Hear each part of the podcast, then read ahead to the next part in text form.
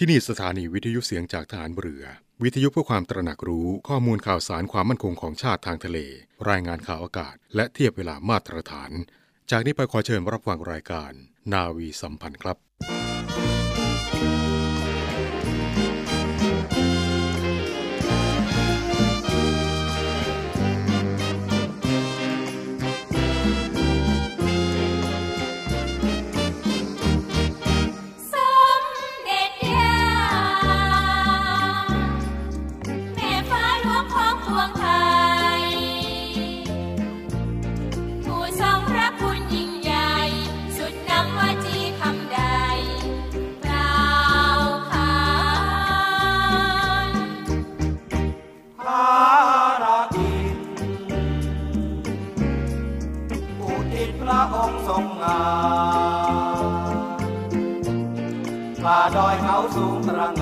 านถูกแดนธุรกันดารไม่ครันครา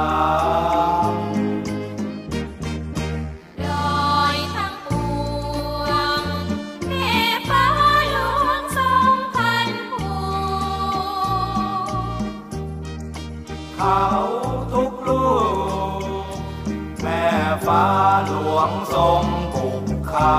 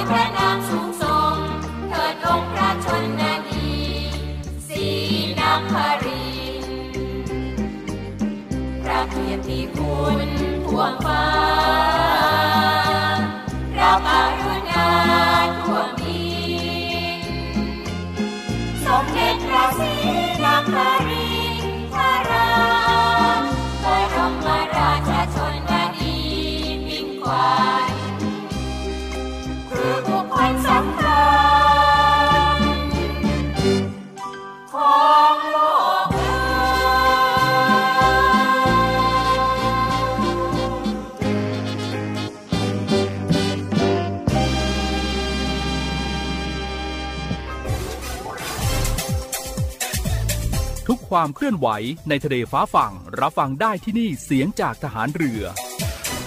กับช่วงของรายการนาวีสัมพันธ์ 21 ตุลาคมวันคล้ายวันพระราชสมภพของสมเด็จพระศรีนครินทราบรมราชชนนีสวัสดีครับคุณผู้ชมครับพบกันเช่นเคยนะครับในช่วงของรายการนาวีสัมพันธ์ เช้าวันเสาร์นะครับ วันเสาร์วันนี้ก็ถือว่าเป็นวันสำคัญอีกวันหนึ่ง ของประสบนิกรชาวไทยทั้งแผ่นดินนะครับ นั่นก็คือเป็นวันคล้ายวันพระราชสมภพสมเด็จพระศรีนครินทราบรมราชชนนีนะครับ แล้วก็นอกจากว่าจะเป็นวันคล้ายวันพระราชสมภพสมเด็จพระศรีนครินทราบรมราชชนนีแล้วนะครับยังเป็นอีกหลายวันสำคัญของประเทศไทยทีเดียวครับ พระราชกรณียกิจของสมเด็จย่านะครับที่ทรงมีต่อชาวไทยและประเทศชาตินั้นใหญ่หลวงหนัก ทรงมีพระวิริยะอุตสาหะสูงในการทรงงาน เพื่อประโยชน์สุขของปวงชนชาวไทยทุกหมู่เหล่า ได้ทรงอุทิศพระวรกายและสละเวลาให้แก่ประชาชนตลอดมานะครับ โดยที่มิได้ทรงเห็นแก่ความเหนื่อยยากส่วนพระองค์ครับ วันสังคมสงเคราะห์แห่งชาติ 21 ตุลาคมครับ สภาสังคมสงเคราะห์แห่งประเทศไทยนั้นครับพระบาทสมเด็จพระเจ้าอยู่หัว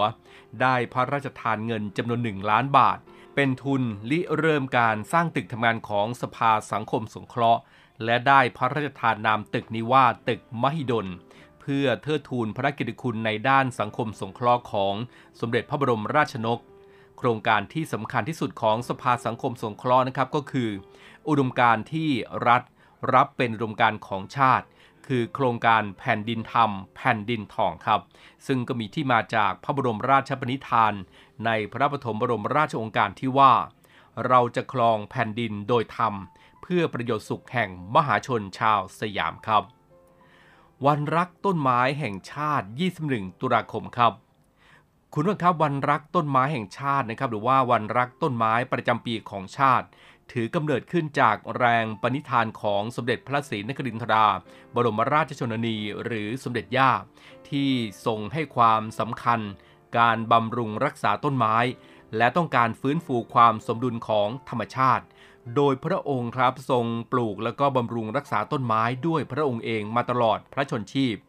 ด้วยเหตุนี้ คณะรัฐมนตรีได้มีมติเมื่อวันที่ 26 มิถุนายน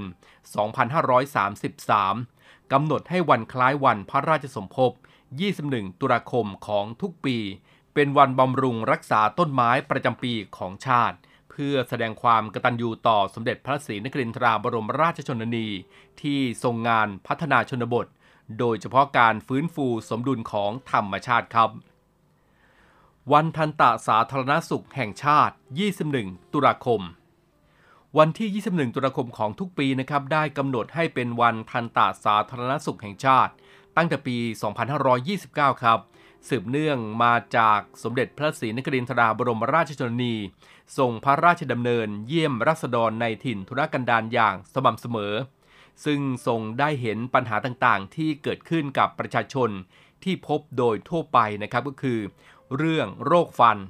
ด้วยพระเมตตาของพระองค์ครับที่มีต่อปวงชนชาวไทย พระองค์จึงทรงจัดตั้งหน่วยแพทย์อาสา สมเด็จพระราชชนนี เมื่อปีพุทธศักราช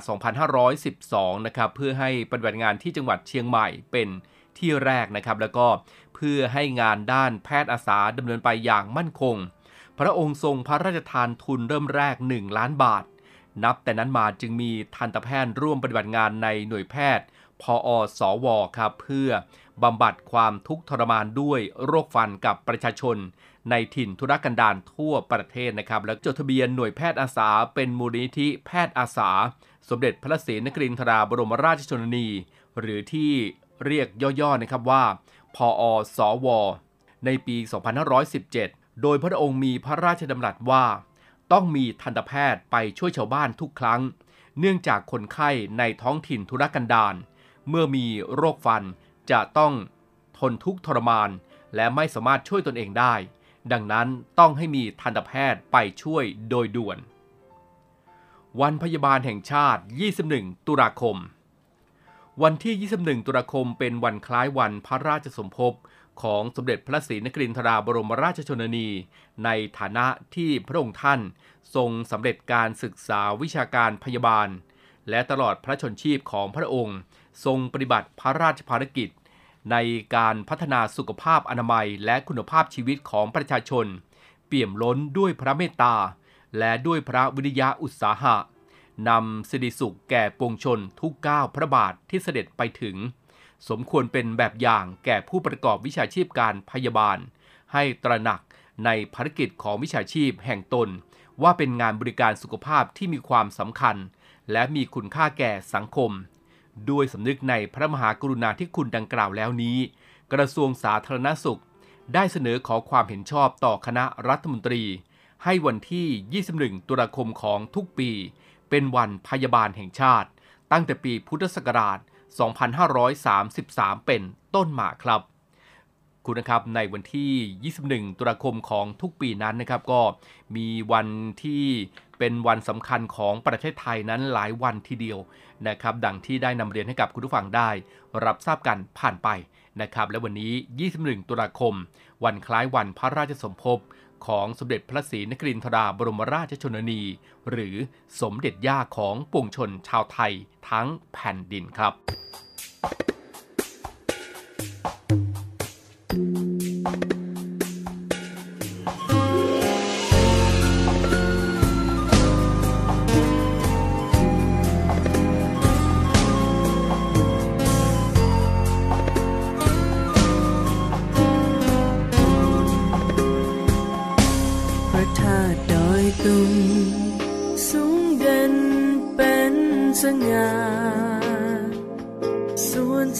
นครินเรื่องลือชื่อนี้ สมเด็จพระศรีนครินทราบรมราชชนนี พระนามนี้ สมเด็จ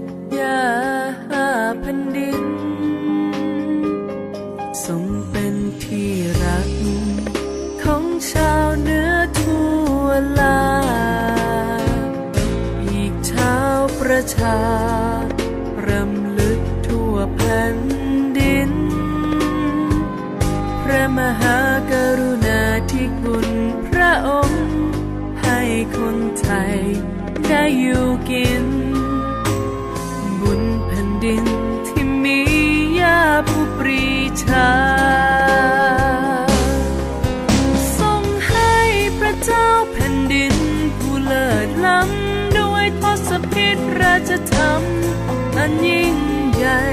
แก่คนไทย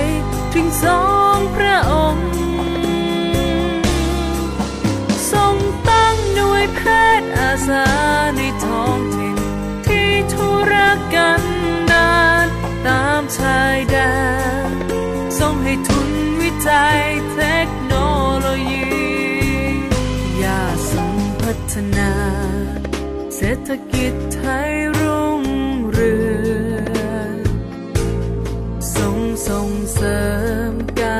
ษตรบนป่า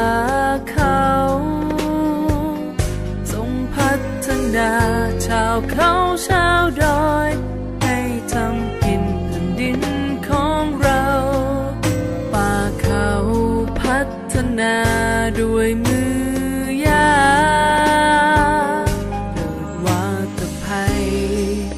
ครั้งใหญ่สุดทั้งภาคใต้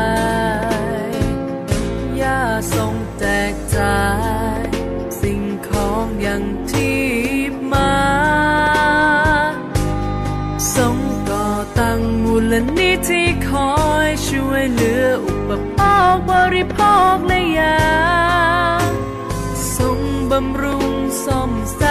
มที่อาศัยบำรุงพระศาสนาอีกทั้ง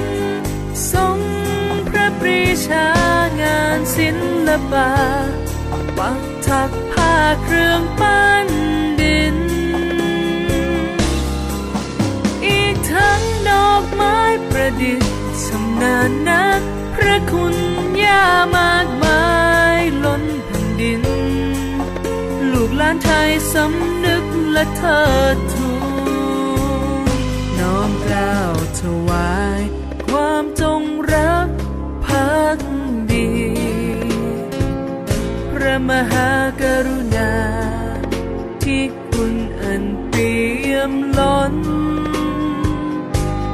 ฟังลึกในทุกดวงหฤทัยตราตรึง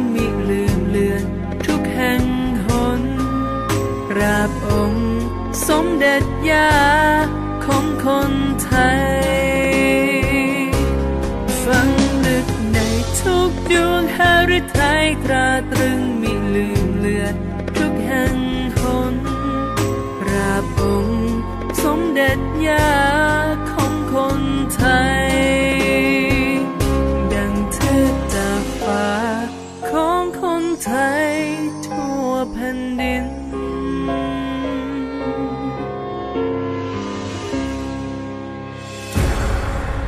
องทัพเรือจัดตั้งกองทุนน้ำใจไทย เพื่อผู้เสียสละในจังหวัดชายแดนภาคใต้ และพื้นที่รับผิดชอบกองทัพเรือ เพื่อนำไปมอบให้กำลังพลกองทัพเรือ และครอบครัวที่เสียชีวิต หรือบาดเจ็บทุกพลภาพ จากการปฏิบัติหน้าที่ ร่วมบริจาคเงินสมทบทุนช่วยเหลือได้ที่ ธนาคารทหารไทย สาขากองบัญชาการกองทัพเรือ หมายเลขบัญชี 115ขีด2ขีด17087ขีด2 ชื่อบัญชี กองทุนน้ำใจไทยเพื่อผู้เสียสละในจังหวัดชายแดนภาคใต้ และพื้นที่รับผิดชอบกองทัพเรือ กรุณาส่งหลักฐานการโอนเงินมาที่กรมการเงินทหารเรือ หมายเลขโทรศัพท์ 0 2475 5557 หรือ 02475 กลับเข้ามากันในช่วงของรายการนาวีสัมพันธ์เช้าวันเสาร์วันนี้นะครับผมเรียงมนต์สิทธิ์สอนใจดีดำเนินการครับหลากหลายเรื่องราวเช่นเคยนะครับที่จะอัปเดตแล้วก็บอกเล่าให้กับคุณผู้ฟังได้รับทราบกัน ทางสถานีวิทยุในเครือข่ายเสียงจากทหารเรือครับ15 สถานี 21 ความถี่นะครับรับฟังพร้อมกัน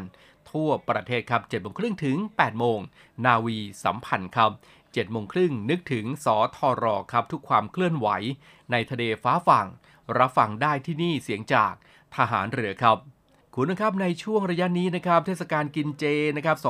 2566 ก็เริ่มต้นกันมาตั้งแต่วันที่ 15 ตุลาคมที่ผ่านมาแล้วนะครับ แล้วก็จะไปสิ้นสุดในวันที่ 23 ตุลาคมครับ ซึ่งก็เป็นระยะเวลาทั้งหมด 9 วันด้วยกันนะครับ 9 วันของเทศกาลกินเจครับ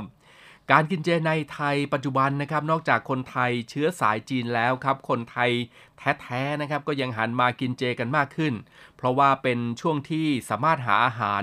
ที่ไม่มีส่วนผสมที่เกี่ยวกับสัตว์ทานได้ง่ายกว่าช่วงอื่นๆ นั่นเองนะครับ จึงซึ่งทำให้สามารถดูแลสุขภาพแล้วก็ได้บุญไปในคราวเดียวกันด้วยนะครับ การกินเจครับไม่ใช่แค่การกินผักละเว้นเนื้อสัตว์นะครับ แต่การกินเจนั้นคือการที่ชาวพุทธ ดำรงตนรักษาศีล8รวมถึงไม่รับประทานเนื้อสัตว์ ประพฤติตนอยู่ในศีลธรรมอันดีงามนะครับ งดเว้นของเสพติด และอบายมุขทุกชนิด มีความบริสุทธิ์สะอาดทั้งกายวาจาและใจครับ ซึ่งช่วงเทศกาลกินเจประจำปีนะครับก็เรียกว่าชาวไทยเชื้อสายจีนหลายคนนะครับ ก็มีการวางแผนที่จะถือศีลกินเจครับ แล้วก็หลายคนหาวัตถุดิบ ทำอาหารสำหรับช่วงกินเจเอาไว้ในบ้านด้วยนะครับ ซึ่งก็ไม่พ้นธัญพืชและก็ผักต่างๆ แน่นอนครับ แต่ทราบหรือไม่ครับว่า โปรตีนนั้นก็เป็นสารอาหารที่สำคัญนะครับ และมักถูกละเลยไปในช่วงของการกินเจครับ เนื่องจากว่าผู้ที่กินเจก็จะเน้นไปที่แหล่งอาหารที่เป็นธัญพืชและผักต่างๆนะครับ วันนี้ครับมีเคล็ดลับการเลือกกินโปรตีนทดแทนเนื้อสัตว์สำหรับช่วงกินเจมาฝากคุณผู้ฟังครับ หนึ่งเลยครับ มองหาแหล่งโปรตีนจากผลิตภัณฑ์จากถั่วนะครับ เช่นเต้าหู้นมถั่วเหลือง เทมเป้นะครับ หรือว่าถั่วเหลืองหมักอัดแท่งนั่นเองครับ ก็สามารถที่จะเลือกกินเสริมจากอาหารมื้อปกตินะครับ เพื่อที่จะเพิ่มโปรตีนให้กับร่างกายได้ แต่ก็อย่าลืมอ่านฉลากโภชนาการนะครับ เพื่อเลือกผลิตภัณฑ์ที่ใส่น้ำตาลน้อยหน่อยนะครับ ก็ไม่ควรจะเกิน 16 กรัมต่อ 1 หน่วยบริโภคนะครับ เพื่อรักษาสุขภาพไปด้วยครับ เลือกซื้ออาหารว่างนะครับที่เป็นของเจเอาไว้ที่บ้านเผื่อช่วงที่หิวครับ ก็ไม่ว่าจะเป็นถั่วอบประเภทต่างๆนะครับถั่วลิสงอัลมอนด์พิสตาชิโอก็ได้นะครับ ซึ่งเมล็ดพืชต่างๆนะครับ เช่น เมล็ดทานตะวันเมล็ดฟักทอง ก็ถือว่าเป็นอีกทางเลือกหนึ่งที่ ป้องกันการหิวจัดนะครับ แล้วก็ช่วยให้เสริมโปรตีนให้กับร่างกายได้ด้วยนะครับ แต่ก็แนะนำครับให้บริโภคถั่วประมาณวันละ 30ถึง50 กรัมนะครับ หรือว่า 1-2 ฝ่ามือครับ เพราะว่าถั่วนั้นก็เป็นแหล่งของไขมันไม่อิ่มตัวที่ดีต่อสุขภาพ แต่ก็ยังมีพลังงานอยู่นะครับ จึงไม่ควรที่จะบริโภคมากเกินไปครับ เลือกกินผลิตภัณฑ์ทดแทนเนื้อสัตว์ต่างๆ ในเมนูที่ดีต่อสุขภาพนะครับ เช่น โปรตีนเกษตรมีกึ่งนะครับ ในเมนูผัดน้ำมันน้อยนะครับ ใช้น้ำมันไม่เกิน 1-2 ช้อนโต๊ะต่อคนต่อมื้อนะครับหรือว่าจะเลือกเป็นเมนูต้มแกงนะครับ แทนเมนูผัดทอด ก็ควรใช้น้ำมันรำข้าวนะครับในการปรุงแล้วก็ยึดหลักการบริโภคแบบกินเนื้อเหลือน้ำนะครับเพื่อลดการได้รับโซเดียม แล้วก็ไขมัน ที่อาจมีมากจนเกินไปได้ เลี่ยงการกินน้ำแกงจนหมดครับ ผสมถั่วต่างๆ ในธัญพืชนะครับเพื่อบริโภคครับ เช่น หุงข้าวธัญพืชที่รวมถั่วต่างๆ เข้าไปด้วยครับ ไม่ว่าจะเป็นถั่วลิสง ถั่วแดง ลูกเดือยนะครับ ก็จะเป็นอีกทางเลือกหนึ่งที่เพิ่มปริมาณการกินโปรตีนได้ในช่วงกินเจครับ เคล็ดลับก็คือแช่ถั่วเหล่านี้ทิ้งไว้ข้ามคืน ก่อนนำมาหุงนะครับ จะได้ถั่วที่นิ่มกำลังรับประทานครับและที่สำคัญคือถั่วเหล่านี้ ก็มีใยอาหารที่เป็นประโยชน์ต่อสุขภาพอีกด้วยนะครับ มองหาผลิตภัณฑ์อาหารจากพืชครับ ซึ่งก็เป็นอาหารในกลุ่มโปรตีนทางเลือกนะครับ ซึ่งใช้วัตถุดิบที่ทำจากพืช เช่น ถั่ว เห็ดสาหร่ายข้าวโอ๊ตอัลมอนด์นะครับ แล้วก็มีการ พัฒนารสชาติกลิ่นและก็สีสัน ให้คล้ายผลิตภัณฑ์จากสัตว์ครับ แล้วก็ควรจะเลือกบริโภคควบคู่กับธัญพืชต่างๆ เพื่อให้ได้รับกรดอะมิโนอย่างครบถ้วนนะครับ รวมถึงได้รับสารอาหารต่างๆ อย่างเหมาะสมด้วยนะครับ คุณผู้ชมครับโปรตีนนั้นก็ถือว่าเป็นอาหารที่จะเป็นต่อร่างกายนะครับแล้วก็มักจะโดนมองข้ามไปในช่วงของการกินเจนะครับ ซึ่งหากว่าเราให้ความสำคัญกับการกินโปรตีนคุณภาพดี ทดแทนเนื้อสัตว์ในช่วงกินเจ โดยเลือกวิธีการปรุงที่ดีต่อสุขภาพ เสริมด้วยการกินผัก และธัญพืชก็จะช่วยลดปัญหาหิวบ่อยหิวง่ายนะครับ ซึ่งก็ทำให้เรากินบ่อยขึ้น และมีน้ำหนักตัวเพิ่มขึ้นในช่วงกินเจได้ก็อย่าลืมนะครับนำเคล็ดลับเหล่านี้ไปใช้กันดูด้วยนะครับนำมาบอกกล่าวให้กับคุณฟังได้ รับทราบกันในช่วงนี้ครับ กินเจกินอะไรได้บ้าง อาจจะเป็นคำถามที่เกิดขึ้นนะครับของท่านที่กำลังทานเจอยู่เป็นครั้งแรกนะครับหรือว่ากำลังคิดที่จะทานเจดูในอาจจะเป็นเทศกาลต่อไปในปีต่อไปนะครับ หรือว่าท่านที่อยากจะทานเจแต่ก็สงสัยกันอยู่เหมือนกันใช่ไหมครับว่ากินเจนั้น กินอะไรได้บ้างนะครับหนึ่งเลยครับ หอยนางรมครับก็ถือว่าเป็นเรื่องที่น่าแปลกใจนะครับเมื่อถามว่ากินเจกินอะไรได้บ้างหนึ่งในนั้น มีสัตว์ทะเลอย่างหอยนางรม ที่ตามความเชื่อนะครับบอกไว้ว่าสามารถกินหอยนางรมได้ ในช่วงของการกินเจครับ ซึ่งจากตำนานนะครับเล่าว่าเจ้าหญิงเมียวซ่านนะครับต่อมาคือพระโพธิสัตว์ได้พาประชาชนที่นับถือ พระพุทธศาสนาหนีจากการเข็นฆ่าของพระบิดา ล่องเรือออกสู่ทะเลนะครับ เมื่อนานวันเข้าก็เสบียงหมด จึงทำการอธิษฐานว่า หากเอาไม้พายจุ่มลงไปในทะเลและมีสัตว์ใดติดขึ้นมา ให้ถือเป็นการยกเว้น และสัตว์ที่ติดขึ้นมาก็คือหอยนางรมครับ จึงเป็นที่มาว่า เหตุใดหอยนางรมจึงสามารถทานได้ในช่วงเทศกาลกินเจนะครับ แต่ทั้งนี้คนที่ ต้องการงดเว้นการกินเนื้อสัตว์ก็อาจจะงดเว้นหอยนางรมด้วยก็ได้นะครับ นอกจากหอยนางรมแล้วนะครับ กาแฟครับก็กินได้นะครับ กาแฟนั้นหลายคนมักจะมีคำถามเสมอครับว่ากินเจกินอะไรได้บ้าง คนที่กินเจสามารถดื่มกาแฟได้หรือไม่คำตอบก็คือดื่มได้ แต่ทั้งนี้ครับจะต้องเป็น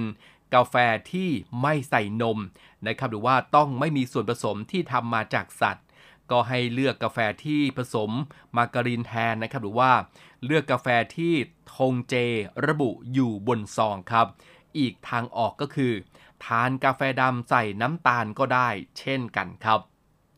ทานโปรตีนเกษตรแทนเนื้อสัตว์ครับก็สามารถที่จะทานได้นะครับ การกินเจนั้นนอกจากจะได้บุญแล้วใช่ไหมครับ ก็ยังต้องทานอาหารให้ครบ 5 หมู่อีกด้วย ดังนั้นกินเจกินอะไรได้บ้าง เราก็ สามารถกินโปรตีนเกษตรแทนเนื้อสัตว์ได้นะครับ ซึ่งก็เป็นโปรตีนที่ทำมาจากถั่วเหลืองครับ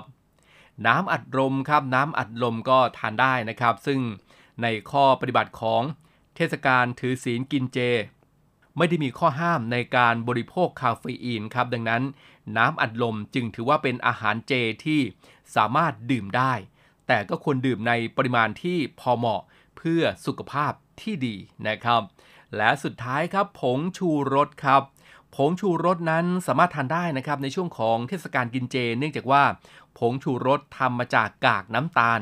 และมันสำปะหลังครับ ถือว่าเป็นเครื่องปรุงที่มาจากพืช จึงตอบคำถามที่ว่ากินเจกินผงชูรสได้ไหมนะครับ ก็ทั้งหอยนางรมกาแฟนะครับ ทานโปรตีนเกษตรแทนเนื้อสัตว์ น้ำอัดลม ผงชูรสก็ทานได้นะครับในช่วงของการกินเจครับ ครับก็เป็นอีกหนึ่งเรื่องราวนะครับที่บอกกล่าวกับผู้ฟังในช่วงของรายการนาวีสัมพันธ์ในช่วงของเทศกาลกินเจในปีนี้นะครับ ก็ขออนุโมทนาบุญด้วยนะครับท่านที่ทานเจกันนะครับ ปฏิบัติให้เคร่งครัด รับรองว่าส่งผลดีต่อร่างกายและจิตใจแน่นอนนะครับ การทุจริตคอร์รัปชันเป็นภัยคุกคามต่อความมั่นคงของชาติ มาร่วมสร้างความใสสะอาด ปลอดจากพฤติกรรมการทุจริตประพฤติมิชอบ สร้างความโปร่งใส และประสิทธิภาพของกระบวนการทำงานในกองทัพเรือ เพื่อให้ข้าราชการและลูกจ้างของกองทัพเรือ ประพฤติปฏิบัติงาน โดยเน้นผลงานการมีคุณภาพ ความซื่อสัตย์สุจริต และการมีจิตสำนึกในทางที่ดี เพื่อให้ข้าราชการกองทัพเรือมีเกียรติและศักดิ์ศรี มีความภูมิใจ มีขวัญและกำลังใจในการทำงาน เพื่อให้กองทัพเรือมีภาพลักษณ์ที่ดีจนเป็นที่ยอมรับชื่นชม เชื่อถือศรัทธา พึงพอใจ และประทับใจในการทำงาน และผลการทำงานของกองทัพเรือ คุณสามารถมีส่วนร่วมป้องกันและปราบปรามการทุจริต ร่วมกันทำให้กองทัพเรือใสสะอาด แจ้งเบาะแสได้ที่ ศูนย์รับเรื่องร้องทุกกองทัพเรือ 02 475 4789 หรือที่ www.navy.mi.th ร้องทุกข์ ศูนย์ประสานราชการใสสะอาดกองทัพเรือ ร่วมใจกองทัพเรือไทย ใสสะอาด เอาละครับเข้าสู่ในช่วงท้ายของรายการนาวีสัมพันธ์กันแล้วนะครับ เช้านี้ครับมากันที่ในเรื่องของ DE ครับเดินหน้าคุย Facebook และ TikTok นะครับวางแผนป้องกันคนร้ายซื้อโฆษณาหลอกประชาชนครับ เกี่ยวกับเรื่องนี้ครับนายประเสริฐจันทละรวงทอง รัฐมนตรีว่าการกระทรวงดิจิทัล เพื่อเศรษฐกิจและสังคมนะครับหรือว่า DE ครับก็ได้กล่าวว่าได้มีการหารือกับ Facebook นะครับแล้วก็ TikTok ประเด็นการป้องกันการหลอกลวงออนไลน์ การทำผิดกฎหมายออนไลน์ โดยเฉพาะที่คนร้ายนะครับมีการซื้อโฆษณาใช้หลอกลวง และมีประเด็นหารือ เรื่องการสื่อสารที่เป็นภัยสังคม สร้างความเสียหายต่อผู้อื่น ปัญหาข่าวปลอมด้วยนะครับ และนอกจากนี้ก็หารือถึงความร่วมมือในในการใช้โซเชียลมีเดียเพื่อการพัฒนาบุคลากรไทย การพัฒนาอาชีพและการสร้างรายได้สำหรับคนไทยด้วยนะครับ อีกหนึ่งข่าวครับ ส่งท้ายกันในเช้าวันนี้ก็คือกองทัพเรือครับ เปิดรับสมัครทหารกองประจำการ ประจำปี 2567 นะครับ โดยวิธีร้องขอกรณีพิเศษด้วยระบบออนไลน์ครับ สมัคร ผ่านเว็บไซต์ rcm rta.mi.th นะครับตั้งแต่วันนี้จนถึงวันที่ 28 มกราคม 2567 ครับ ต้องเป็นชายไทยอายุ 18 ถึง 20 ปีบริบูรณ์นะครับ ก็คือเกิดในปี 2547 ถึง 2549 นะครับ ซึ่งไม่เคยผ่านการตรวจเลือกทหาร เว้นผู้จบรอดอปี 3 ครับ แล้วก็เป็นชายไทยนะครับ อายุ 22 ถึง 29 ปีบริบูรณ์ครับ เกิดในช่วงปี 2538 ถึง 2545 นะครับ ที่ผ่านการตรวจเลือกทหารแล้ว แต่ไม่ถูกเข้ากองประจำกายครับ แล้วก็ต้องเป็นผู้ที่มีร่างกายสมบูรณ์ตามพระราชบัญญัติ รับราชการทหาร พุทธศักราช 2497 นะครับ ไม่จำกัดภูมิลำนาวด้วย วันที่คัดเลือกนะครับ ครั้งที่ 1 ก็วันเสาร์ที่ 21 ตุลาคม 2566 นะครับในวันนี้ครั้งที่2นะครับในวันเสาร์ที่ 16 ธันวาคม 2566 แล้วก็ครั้งที่ 3 ครับวันเสาร์ที่ 27 มกราคม 2567 นะครับครั้งที่ 4 ก็วันอาทิตย์ที่ 28 มกราคม 2567 นะครับ รับสมัครเฉพาะผัดที่ 1 ทับ 67 เท่านั้นนะครับ ก็สอบถามรายละเอียดเพิ่มเติมได้ที่หน่วยสัตดีทั่วประเทศนะครับ หรือที่ หน่วยบัญชาการรักษาดินแดน ที่หมายเลขโทรศัพท์ก็ 0 2 2 2 3 3 2 5 9 นะครับ 0 2 2 2 3 3 2 5 9 ครับ และนี่ก็คือเรื่องราวข่าวสารต่างๆ ที่บอกกล่าวกับคุณผู้ฟังในช่วงของรายการนาวีสัมพันธ์ ในเช้าวันเสาร์วันนี้นะครับ หมดเวลาแล้วนะครับ คงต้องลาคุณผู้ฟังด้วยเวลาเพียงเท่านี้ครับ กองทัพเรือเทิดทูนสถาบันยึดมั่นระเบียบวินัยประชาชนภูมิใจทะเลไทยมั่นคง Fit for the Future ครับ เอาละครับ พบกันใหม่โอกาสหน้าครับ สวัสดีครับ